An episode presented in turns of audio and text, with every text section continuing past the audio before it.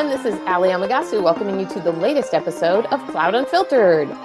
Today's guest is yet another person from the Cisco DevNet organization. His name is Ashley Roach, and he is the principal engineer and evangelist, or a principal engineer and evangelist on the DevNet team. Welcome, Ashley. Hey, thanks for having me.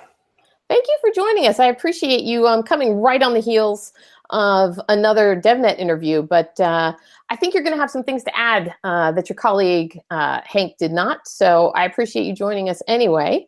And um, yeah, let's start no worries. You out, bet.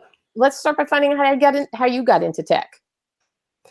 Yeah, so you know, my story is is a little unconventional, I guess. Um, I, you know, I don't have a formal CS degree or or anything like that. Um, a lot of what I've learned is is basically self taught. Um, having said that, uh, I did take a couple of computer science classes in uh, in university, but you know, ever since I was a, a little kid, my dad has uh, been kind of interested in computers as they evolved, um, and so you know, I had a like a Timex Sinclair. That was I remember my first computer, and that was like you recorded your you know your your state was stored on a, a cassette that you plugged and you plugged into an old TV and you know had to go to channel 3 and all that kind of stuff. Um, you know all the way through sort of Apple IICs and then IBMs and you know kind of now we're back to the Mac world. So um, along the way you know I learned um, I learned you know more basic stuff you know logo and all those kinds of things and then um, more when I got into into college, I got more into sort of the programming side of things. So, um, you know, I took a couple those couple classes that was like C, um, and so that was really cool. Um, and I got into sort of networking things with that. We were like networking our computers together to play Doom um, in our dorm. Uh, so that was that was very nerdy, um, but fun and uh, and then one of my buddies actually from college he he actually works i think he works at salesforce now. He does like identity management um, and uh, so ian i ran into at one point and i said hey man i was at the mac user group uh, meeting and the mac user group meeting they had this thing called gopher 2 and gopher 2 they were loading images in like the browser the gopher browser he said, "Oh, okay, you think that's cool? Check out this thing like called the World Wide Web. it's it's you know, it's actually like much much more interesting than, you know, Gopher." So I said, "Oh, well, you know, I I'm just learning sort of some of this programming stuff, you know, what's the deal?" And he said, "Oh, it's pretty straightforward. You should be able to learn it." So um, at the time I actually had uh, been in France like right before that. Um, I, I spent a semester over there, and then I wanted to get a job uh, where I could kind of combine some French um, with technology uh, while I was still in college. So there was a local or an institute as part of the university that was focused on sort of like French American uh, relations. And sure enough, they wanted someone to build a website. Um, so I said, Hey, I don't know how to do that, but I can learn. and they were like, Sure, that's cool. Um, so you know, basically, I, I had this um, you know college job where I, I taught myself and learned that stuff with like Mosaic browser and you know really all the archaic stuff. So I'm obviously dating myself, but um, but yeah, it's that's that's been kind of the evolution. And then after that, I was like, I did two jobs as like a system administrator. Um, one of them was out here in Denver, um, doing uh, we set up the first network for historic photo preservation within colorado uh, called the photo digitization project. So if you go to like the denver public library website you can go browse. Now it's all web based um, and it was funny because when i went there i was like hey why are you doing this like weird network thing? Why don't you do it just over the web? And they're like oh well that's this was what we did the grant for. So we have to complete that part of it. Um, so i actually built like an e-commerce um, uh, an e-commerce platform for that, which was uh, sorry, it sounds way better than it actually was, which was basically a form that they could submit uh, and say, "Hey, I want to buy this thing," and then we would call them because none of the infrastructure for doing credit card processing was available uh, at that time. So we just you know took the orders manually. But uh, yeah, that that kind of evolved, and then um, ended up moving to Vermont and uh, doing got a system administrator job up there and then ran basically the network and PCs for a small university. Uh, and then I came back to Denver, did uh, business school. So I have an MBA um, around, you know, entrepreneurship basically. Uh, and then joined two startups, tech startups, before I joined Cisco. So I did. Uh, I was at Jabber. Um, I was one of the uh, server product managers, uh, or I was the server product manager for a couple years there before I left. And then I went to a company called NewsGator, and I was doing product management there um, around our uh, kind of enterprise integration with uh, SharePoint. So, and then when I was over there, uh, Jabber got acquired by Cisco, and you know I had some connections there. And my boss was like, "Hey, you want to come, you know, do do the Cisco thing?" And I was like, "Okay." Uh, so I'd never worked in a big company really, other than government stuff, and uh, I was like, not sure I'd last that long, honestly, because I was like, I don't know, it's going to be slow and whatever. Um, but it turned out to be pretty cool. Um, I started in Collab, and then when DevNet was spinning up, I you know I, I moved into DevNet and kind of was one of the first hires there to help build DevNet out. So uh, it's been it's been fun uh, to get to this point now where we're we're really cranking. I, okay, I, so that was I hear you on that. I hear you on that joining the big company and worrying that it's slow. Uh, you know, I don't want to be a total Cisco promo, but I came here when uh, Cisco acquired MetaCloud four years ago. Okay, yeah. And, you know, I same thing. I thought I was leaving right away. I was like, I'm not going to stick mm-hmm. around and be part of that enormous uh, corporation. But it has been, uh, you know, and I've worked at a lot. I've actually worked at a lot of big companies, um, and it's been one of the best groups of people that I've ever worked with. And uh, yeah, it doesn't move as, as quickly as a startup, but it uh, I think it has a lot of uh, excellent upside that offsets that. You know. Um, yeah. So. Yeah, I agree. I agree. Like we're at home. exactly. Exactly. Yeah. That makes a big difference. So, you know, I, I did interview your, your colleague Hank uh, Preston for our last show, as I mentioned. Yeah. And he, you know, he explained that he works on the infrastructure, you know, developer space within within DevNet. And he explained that you're in more the the app developer space. Um, yeah. So I'm hoping you can you can talk a little bit about what's going on there, what you guys are working doing to work with developers sure. or with network engine, you know, network engineers that want to understand more about development and mm-hmm. want to get involved with DevNet. Um, if you could talk a little bit about that, that would be terrific. And, and later we'll talk about your podcast because I know that's something you're passionate okay. about as well. Yeah. Um, yeah. So the, the application developer space is interesting. So, um, you know, to be totally transparent, I mean, when we go to hackathons or we go to events, people often ask us like, why is Cisco here? if we're in a if we're at a like a true application developer one, and um, you know for for a certain period of time, it was like, yeah, well, you guys need servers and stuff too, right? Um, but you know, more and more, we've been able to build up, I think, a more interesting portfolio that can support um, that are more platform oriented for application developers. So. Um, you know, MetaCloud, you know, was kind of one of those first forays, I think, into that space. You know, we've got uh, but but we've also got in collaboration, um, you know, Cisco Spark and um, the capabilities there. But then you know you flip around to Meraki, and Meraki has kind of interesting stories around doing indoor location and location analytics and all this sort of stuff. So um, you know, as we kind of thought and matured, I think in DevNet, when we started, we're like, hey, you know, we have a we have an audience, right, of Cisco um, you know CCIEs, CCNAs, you know people that are passionate about infrastructure and the capabilities that we offer. Um, but we also want to we also want to reach out to application developers to to create kind of interesting solutions, not just on those things, but combining lots of other technologies as well. Um, and so you know what we've done in and we're kind of soft launching this is we've created an application developer area on our website and that um, that area we we basically have crafted around use cases. So if you're building um, you know web development projects where you want to do things like embed video into your application um, and not like youtube type video but this kind of video right? Where you're interacting with another person or you're wanting to look at kind of real-time streaming of a camera in some location then um, we have capabilities with the cisco spark sdk um, as well as some other, you know, of the security kind of SDKs and APIs that are out there, so that a web developer could integrate that sort of thing. Um, similarly, you know, with Meraki, we we have people that when you think of if you're an app dev and you're like, hey, I'm I'm interested in building something with uh, location in a retail context. Um, they may or may not come across Cisco, um, right? Uh, because you know, for various, they may not even think of Cisco because they're like, I'm an application developer. I think of Microsoft, Google, Apple, Amazon. You know, those are the ones we think of first, right? And then, um, you know, and then oh, Cisco's got some stuff too. So we're trying to break through there, right? We're trying to make it uh, compelling and interesting to those developers.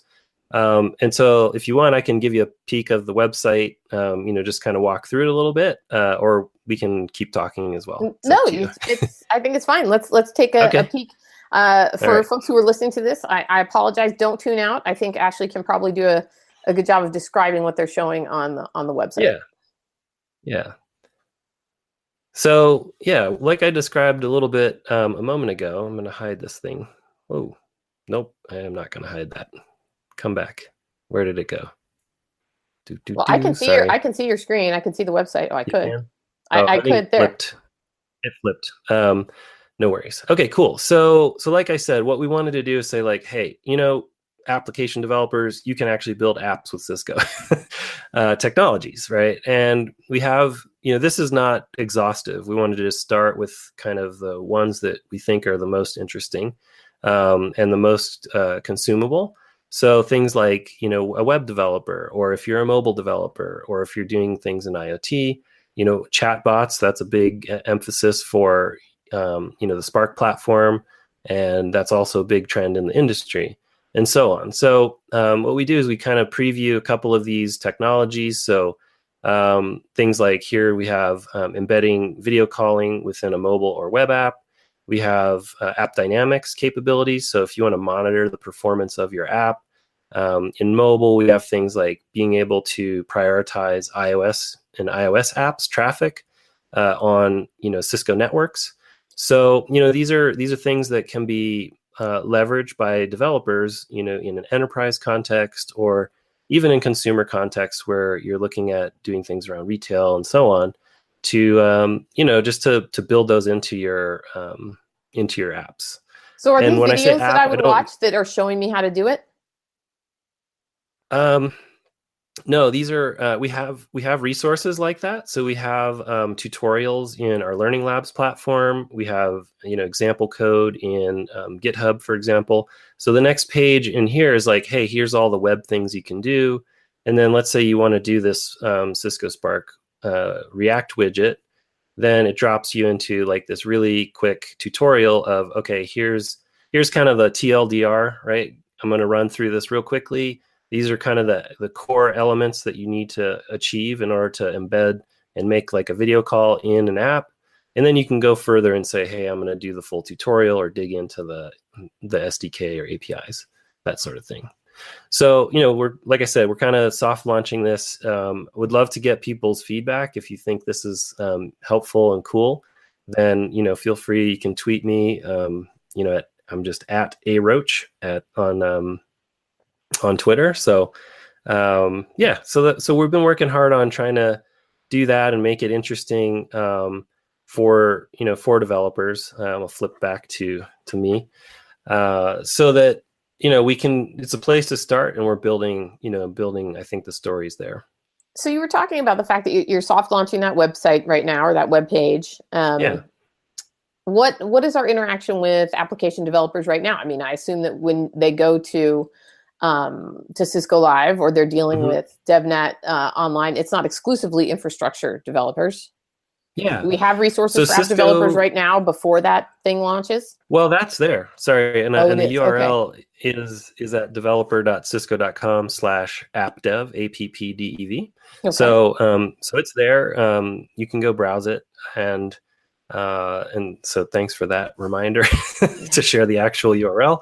Um, so there's a whole bunch of stuff there. Um, you know, I would say at this point, it's uh, it, you know, it's a little bit on the onus of the developer to kind of go and investigate a little bit and say like, hey, here's the things. But you know, the the core areas are are those that I listed before are sort of web, mobile. Um, uh, let's see if I can remember them all. Location analytics, um, embedding video, and uh, we have multi-cloud. So we've done a partnership with Google uh, around around connecting sort of hybrid cloud stories, um, where you can run a um, you know sort of Cisco scenario with uh, Cisco Cloud Platform or Container Platform, which runs Kubernetes, which is just a pretty much vanilla Kubernetes that is optimized. Um, and I don't mean optimized in the proprietary way. It's optimized so that you can actually move workloads between Google Cloud, um, GKE, and our systems, or use um, use things like Istio to do a service mesh on top of it to connect uh, applications or data from a cloud or an on-prem scenario and and expose those to your customers um, in a secure way, of course, um, since security is like a big thing these days um, and should should be always. Uh, so yeah, so that's like a, a bunch of different things. Uh, it's a little bit of the kind of laundry list of of technologies, but um, you know, I think we do have customers, you know, the and partners that have been doing a lot of different integrations. We we tend to kind of put this out there at things like you know events that have hackathons. So we'll go out and we'll participate in hackathons and help people with those technologies. We actually just did one at CU Boulder. Um, I think it was last weekend. Um, so so yeah, it's it's getting out there. We we have to go to the developers, frankly. Um, you know, even with being a big company, we you know we got to get out there and and expose people to the technologies that we have and and um, you know help them out. Do you have any idea how many developers are involved in or using DevNet right now?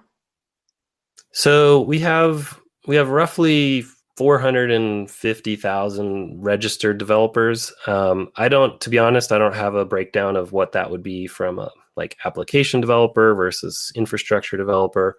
In a lot of cases, um, it people will switch some as well, especially now that we've got more trends towards DevOps. So, you know, someone who might be involved in a DevOps scenario is going to do a little bit of both. Um, so I, I, don't, I don't have a great breakdown for you.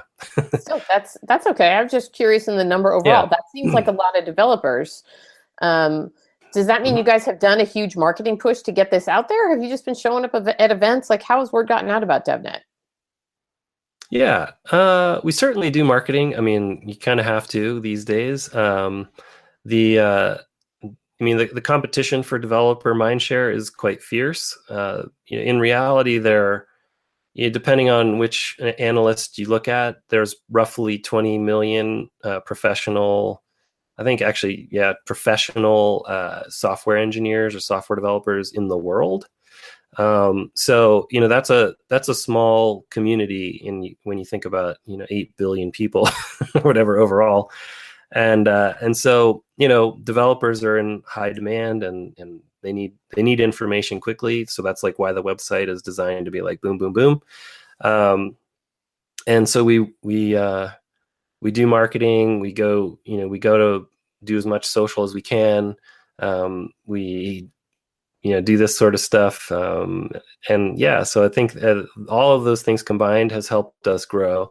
I mean we did have some base right from from uh, prior iterations of kind of cisco's developer program but i think when we started it was it was around around maybe uh, 150,000 200 I think uh, if my memory serves me right. So you know over the last 4 years we've been able to grow it um, you know quite a lot through you know through through various means.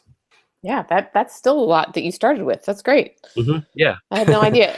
Hey speaking of marketing yeah. um i am aware that you have your own podcast. I do. Uh, yes tell a little bit about it? Who's on it? What's it about? Sure. Where so um yeah so the the the way to see it i do have it on itunes now. So it's called the dev tools podcast with ashley roach. Um, you can get through it uh, through iTunes. You can go straight to the website, which is devtools.libsyn, uh. That's the, the podcasting platform that I use. Uh, and so the theme of it is, so I'm a big fan of developer tools. And so the idea here would be um, if you're coding with a just plain Jane text editor and then running compilers manually and doing things that way, um, it's quite difficult to actually program um, and get your job done. So over the years, developer tools have been created, um, and many people are familiar with the things, of course, like Visual Studio from Microsoft or um, IntelliJ and the various you know JetBrains IDEs. Um, that kind of developer tool, for example, you know, combines a lot of functionality for a programmer in one place. So, um, so anyway, there are thousands and thousands of these things out there that are open source. Um, some are proprietary and commercial, but um, you know, I kind of like kicking the tires on various ones and checking things out and learning that stuff. Um, so I was like, cool, maybe I'll have a podcast where I uh, I interview a developer and ask them what their three favorite tools are for developer productivity, and then what is one thing that a developer should stop doing in order to remain productive. Uh, so that's the format. Um, it's uh, it's a little bit, to be honest. I borrowed some of that structure from the uh, there's a Cool Tools podcast from uh, Boing Boing, and uh, and they kind of do a similar a similar thing, but they're around just like all kinds of tools. And uh, so hat tip to them. Hopefully, you know they don't get any I don't get in trouble or something now. but is it is it uh, hard to stick cool. to three tools? Do you have a hard time getting it, your guests to stick to their top three tools? Yeah, it can be. It can be. So it's like um it's like we start with three and then usually there's like sub bullets to every single one of those. So you I ran in with one guy, I think we ran through maybe 30 tools or something like that. So I'm sitting there scrambling, like taking notes on all of them so that even though I have to listen to the whole thing again and edit and all that, uh, it's at least saves me some some time in in that. But uh, but yeah, I mean, I've had folks from like Circle CI. Um, so Travis, he was really cool about. Um, you know, he's a big Emacs user, so he's like, every Emacs is the most productive thing ever. Um, you know, I've had other people that are like, oh, Atom, and it's uh, it's just interesting to get people's perspectives on on that kind of thing. Um, so a lot of times, you know, things like Spark or Slack, those always come up. I try not to do it super proprietary Cisco stuff, right? Because it's designed to be more of a kind of, hey, share share with the tool, share the tools that you think are are awesome for you, and uh, it's not, you know, it's not trying to promote Cisco in a you know overt way or anything like that. Right. Right. So do people yeah, ever talk fun. about cloud about cloud tools on there, or has that come up yet? Because I I certainly hear for it. Sure. For instance, you you brought up uh, Cisco Container Platform, and yeah, uh, I was involved in that launch. And you know, part of the the use case we were talking through is you know, say your uh, your logic is on prem, you know, in some mm-hmm. database, but there's a tool that you love using in the in the cloud. Well, I'm not a developer, so I'm not using tools in the cloud, but apparently there's some fantastic tools out there. Yeah, yeah. Um, so so I'll actually go back to Travis Travis's um, interview. So he he works at Circle CI, which is a continuous integration, continuous deployment um, product, and it's a SaaS product. So um, we talked a lot about you know the shape of development processes when you're using CI and CD. Um, in particular, he's like, if you're not doing actual delivery to production, um, in a continuous way. And frankly, you should only be delivering to production. He was very opinionated about it. I was like, okay, um, then you're doing it wrong. Uh, I, I, I may be misquoting him entirely, so you know, hopefully Travis won't get mad at me. But it's on record, whatever, whatever he said. Um, and then, but he's like, look, you can do things around using like feature flags. So, um, so there's a company called like Launch Darkly. Um, we're actually uh, I think uh, one of their evangelists is coming and talking at DevNet Create. So DevNet Create's a conference that we're hosting in uh, mid-April in uh, in Excellent. the Bay Area. So um, anyway, so we were talking a lot about okay, so if you're pro- if you're launching to production only, how do you how do you launch beta beta um, features or how do you do these sorts of things? Yeah. So he's like, yeah, you got to have feature flagging. You got to be able to you know um, reduce the audience size that you're going to expose that to. You can do canary deployments. Um, so so that's really you know I think some of that tooling that's evolving around that, and even so Istio and Kubernetes and some of these things have some of those features in them to help software developers with kind of this this dilemma, right? Of how do I how do I launch faster? You know, the move fast and break things um, you know, it sounds good on paper. I don't think very many developers really want to do the break things part. Um, right. In Just in production. you know, I, I understand the ethos and like what what Zuckerberg's kind of saying about that, but um, you know, his is like his is more around the sort of pets versus cattle analogy, I think, where it's like, hey, let's not let's not treat this thing as the special snowflake. You know, we need to actually iterate and we need to destroy things in order to create new things. So like sort of a Schumpeterian concept. Um, but yeah, so you know, those are those are some of the discussions we've had around cloud stuff.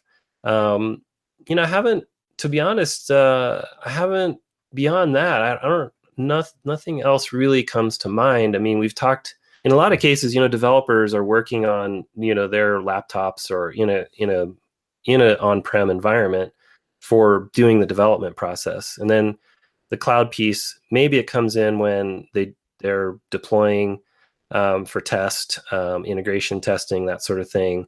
Um, but you know, I know there are there are developers out there who do um, use cloud editors like Cloud9 and some of those kinds of things. So um, yeah. So anyway, I'll, like like I started just rebel about uh, developer tools, as you can tell.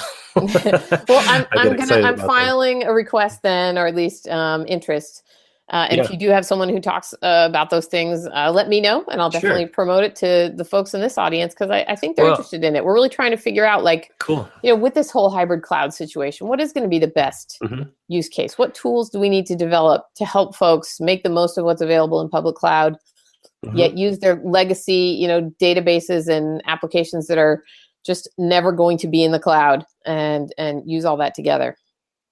Yeah, I mean, honestly, like two way street. I'm if you if you have people you've even you've already interviewed that you might think like, hey, those would be good folks on you know the, my podcast. I'm happy to to do that too.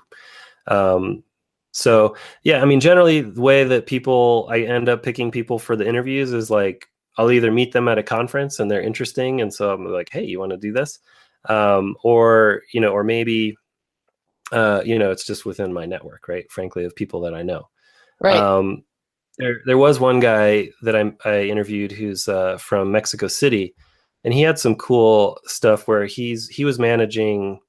Uh, they were, I think they were kind of like a custom, maybe like a custom web app shop, uh, and they he used a whole bunch of, or they created a bunch of bot infrastructure to manage oh. their cloud. So he and this was like independent of Spark or Slack or anything like that. I don't know. Maybe he was using Slack. I'm not sure. Um, but he was like, yeah, when we have um, we have things monitoring our yeah our applications to make sure like the containers are in good health or what have you, and then some of the bots will actually proactively go and restart something uh, based on maybe hitting thresholds. So they'd done a fair amount of automation to mitigate um, you know mitigate some of these problems. I mean certainly facebook does a ton of that as well. They have a whole um like their their their uh like site reliability engineering blog and stuff just like google's and whatever are pretty impressive um with the the kind of homegrown cool kind of nerd out uh sre talk I bet. Um, that they do in, the i mean i think they manage something like 50000 vms um so like being able to do this uh, this sort of automated proactive okay we've seen this kind of profile of failure before. Now let's just kill that vm and roll a new one or you know maybe it's a container or whatever. Um, so anyway yeah i kind of i kind of uh, i get into that stuff as well. You could never be doing it on that scale if you weren't automating right? So of course. Yeah automation automation is key. Yeah. So as we we're kind of talking about, you know, uh, more advanced approaches, um, you know, we usually ask our guests at some point, you know, what are you excited about that's going on in the industry, or, or what are you spending time on uh, outside mm-hmm. of your your core uh, job requirements? Yeah, yeah. So actually, my my job's pretty cool because I have some latitude to to think about like where what are cool things and what are things that I'm interested in that I think will extend to our audience. So um, so recently I was I actually got inspired by one of the projects that one of my fellow evangelists uh, Matt Johnson did at um, Cisco Live in um, in Europe. So it was in Barcelona, and so he set up this um, this environment where you could essentially do it was called the black hat white hat challenge so you could be a real hacker and use like Kali Linux and real re- real hacker tools um, to go through and um, try to hack essentially consumer um, IoT IoT products. Um, and so he was able to you know run versions of the firmwares on these things that were still vulnerable and so then allow the the actual person sitting down at the computer to run through these uh, to run through these hacks and i was like oh that's really cool you know i've i've always kind of been dabbling in that sort of thing and curious um, so after that i was like hey like help me out a little bit on get me oriented on this stuff and so I, uh, you know, I grabbed Kali Linux. I actually, it's funny, I have this um, this Wi-Fi.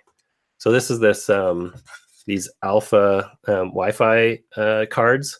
Mm-hmm. So this is actually like the one that the hackers, the hackers, you know, um, use because it's got I don't know. You're able to inject um, stuff into the the Wi-Fi. So I can with this kind of uh, with this kind of um, card, I can actually create a fake base station and do man in the middle attacks with it and stuff like that.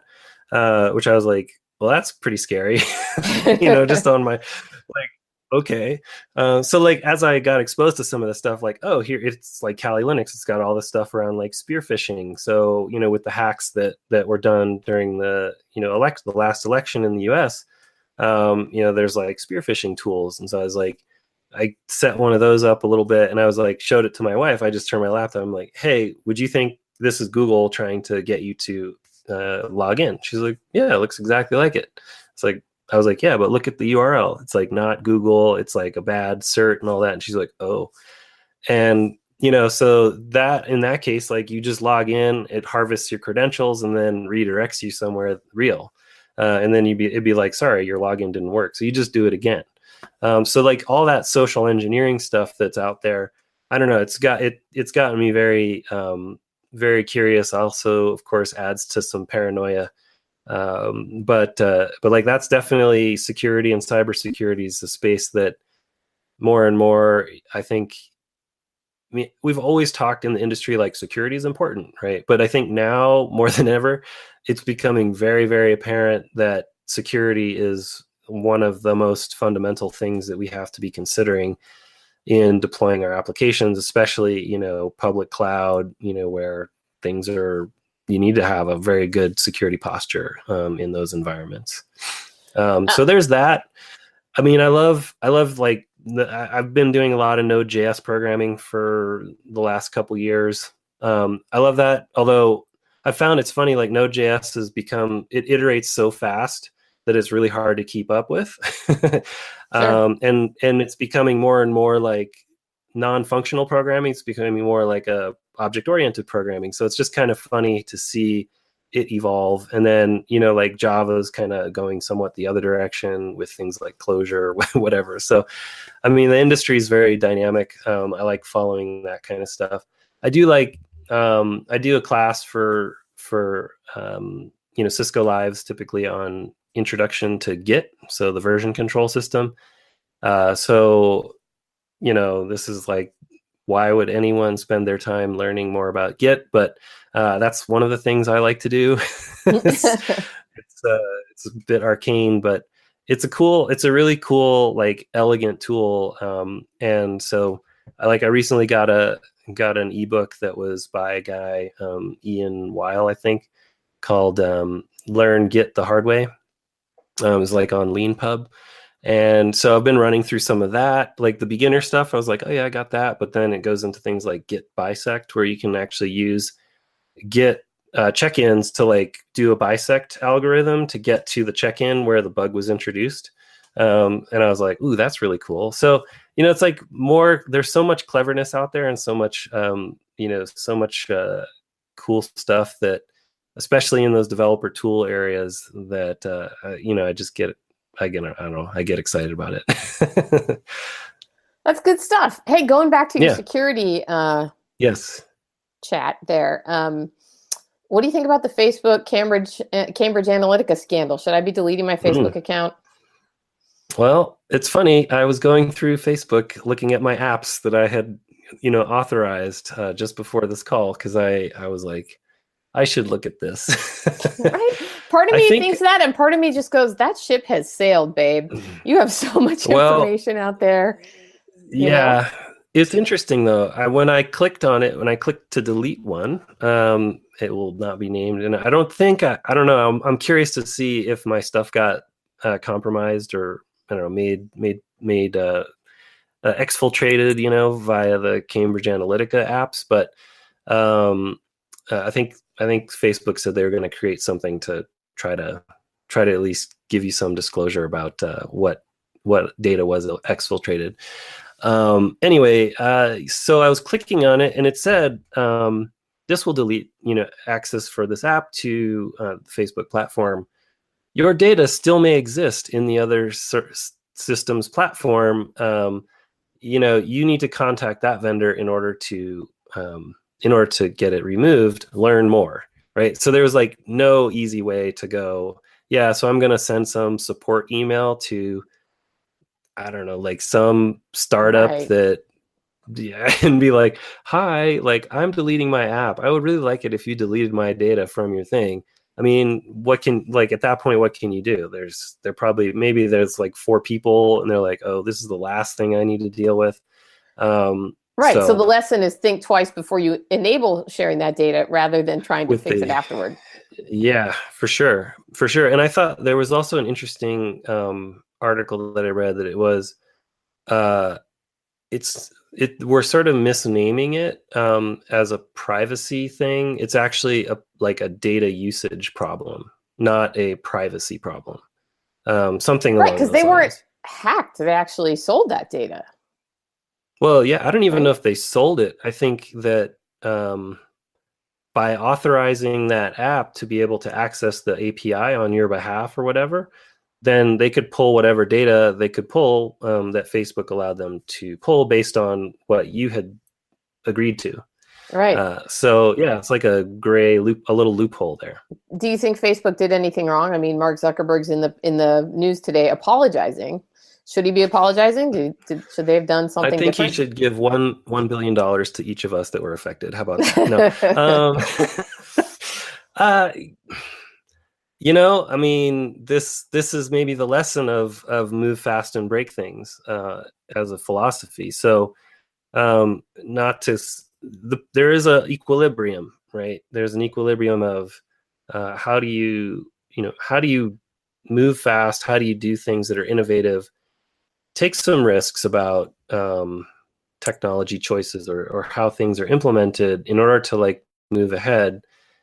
Whereas well, while maintaining you know as much sort of i don't know controls or ethics that you you can have um you know it's it's it's this is a human problem right? This isn't like a technology problem because essentially yeah, they could they could have no API and lock everything down, um, and then that would probably solve the problem that this had. Yeah. Um, this particular problem, I don't know that it would solve the ad problem, right? That they have with people putting in ads, and I mean, yeah, they wouldn't maybe be able to target it as effectively. Right, because that's the thing, right? Is they're targeting but, it based on what preferences you've shown, whatever you've posted, what you've searched for on Facebook, mm. all those things, right? Yeah, the targeting was Cambridge Analytica's targeting, right? Because they had the they had that data, which doesn't mean that Facebook couldn't have created the same kind of targeting algorithms and platform that Cambridge Analytica did to say like, yeah, you can target. I mean, I think they have a, a bunch of micro targeting built into the platform itself. Um, so so I've never done campaigns on Facebook for marketing, so I don't know this as an expert by any means. But you know, so so what was your original question? Is is Zuckerberg uh, at fault? Uh, did they do anything wrong? Yeah. Did, did they, do anything wrong?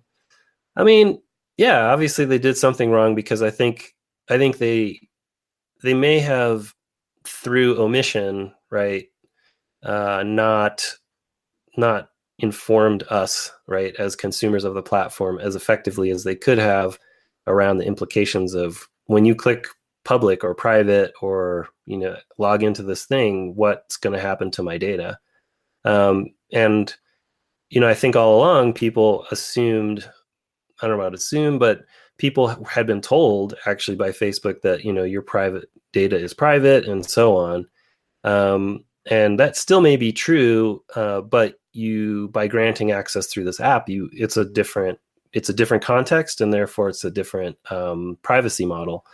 Uh, and people have complained about Facebook's privacy model by like for a long time, right? Because it's always been kind of like public working backwards to private mm-hmm. as opposed to like private working forward. um, you know, it's sort of the opt out versus yeah. opt in kind of model. It's interesting because I don't think any of our data as an individual is that valuable. This is what this brought up for me. Okay, steal Ali Amagasu's data. You get my my credit cards. Charge a couple thousand bucks before the credit card company notice you know notifies me, or or maybe you send me some some ads that point me in the wrong direction. One person alone, not that big a deal. It's the, what's interesting is the when you have a mass, you know, when you have that critical mm. mass, when you have 50 million people's data and the ability to sway the opinions of a demographic within, you know, America or wherever it is. Right. That is the right. interesting part to me because I don't think we ever look at it that way. We look at, oh my God, someone's going to get my credit card numbers or, you know, they're going to come by my house when I'm not home or you know, things like that. Well, for sure. You know, so that's that starts rolling into the ethics of big data, right? And now in machine learning and, you know, artificial intelligence, right? It's all kind of starts to to get into those categories. Yeah. And it is a it is an uncharted territory. I think I mean, the problem that I see is like, yeah, so politicians and the I mean the government could come in and do some things around regulation. Uh, I mean, I think adopting some regulations more akin to what's going on in Europe probably uh, probably is uh, is maybe overdue.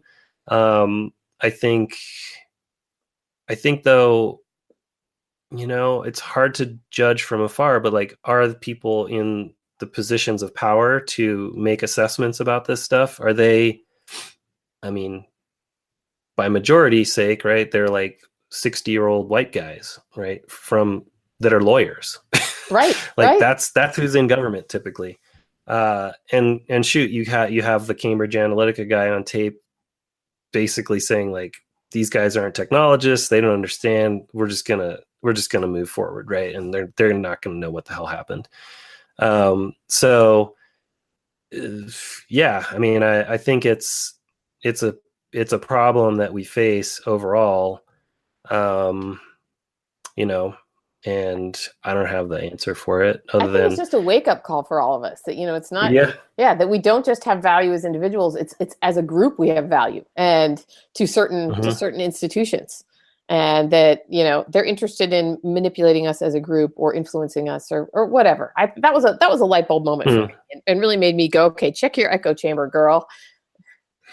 Yeah, I you know I think we've always had that, right? I mean, we've had mass marketing for ages. It's just now um, it's more. It seems like it's more easily weaponized. It's more stealthily weaponized um, uh, because you know we're we're we're being inundated across channel marketing channels like the marketing capabilities are so much greater than hey we all get time magazine and we all have this one page ad from this one thing and then be like hey neighbor did you see this ad? Like i don't understand why they're calling this uh, you know this person a communist you know or, or whatever.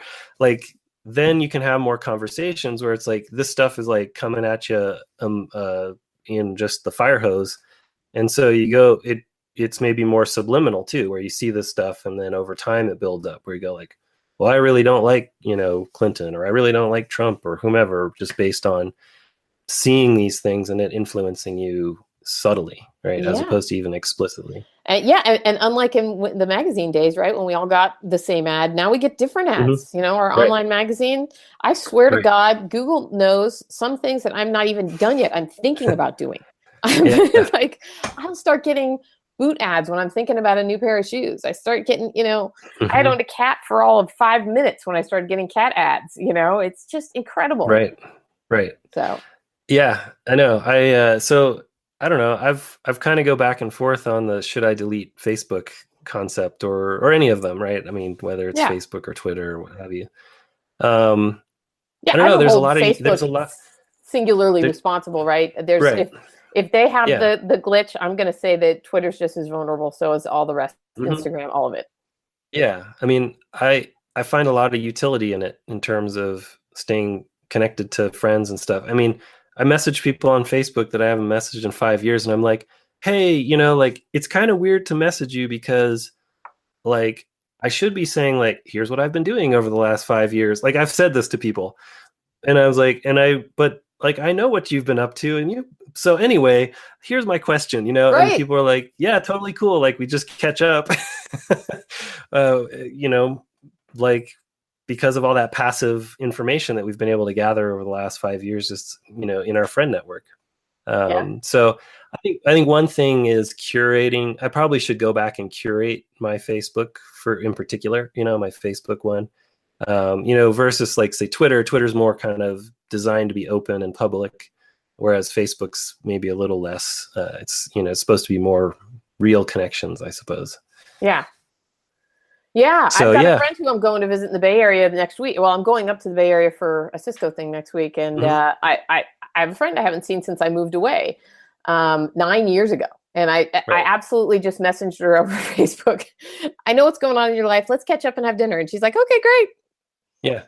Yeah. So- I mean, that stuff's great. Or like, I'm in town and the location thing happens. And it's like, oh, Ashley's also in town. Like, and oh, wow, that's, you know, that's cool. And so we, I've had some of those serendipitous moments that are, that are really rewarding. Um, you know, it fires enough dopamine in my brain, I guess, for that, that I'm like, oh, I want to keep using this, this Facebook thing for that reason. Want that Um, reward again. yeah, but shoot, my my 13 year old, she does not have a mobile phone. Uh, we're not getting her one. I mean, she has one uh, f that's just Wi-Fi, so she'll use it, you know, at home. Uh, but she can't take it to school. Like we, I don't. We're not. We're like probably high school. That's when we're gonna let her have a phone uh, with That's a cellular smart move. access. That is a smart move. I gave my kid one at 11, and I so regret it. Mm. Regret, It's- regret, regret it. I mean, I regret giving her the one with Wi-Fi. Um, I can't imagine with the the mobile, and No, it's like once they're that cat's she- out of the bag, once that cat's out of the bag, you can't. Once the genie's out of the bottle, you cannot put it back. Yeah. yeah. Do you know the podcast uh, Note to Self? Yes. Yeah, that's uh, with Manoush Zomorodi.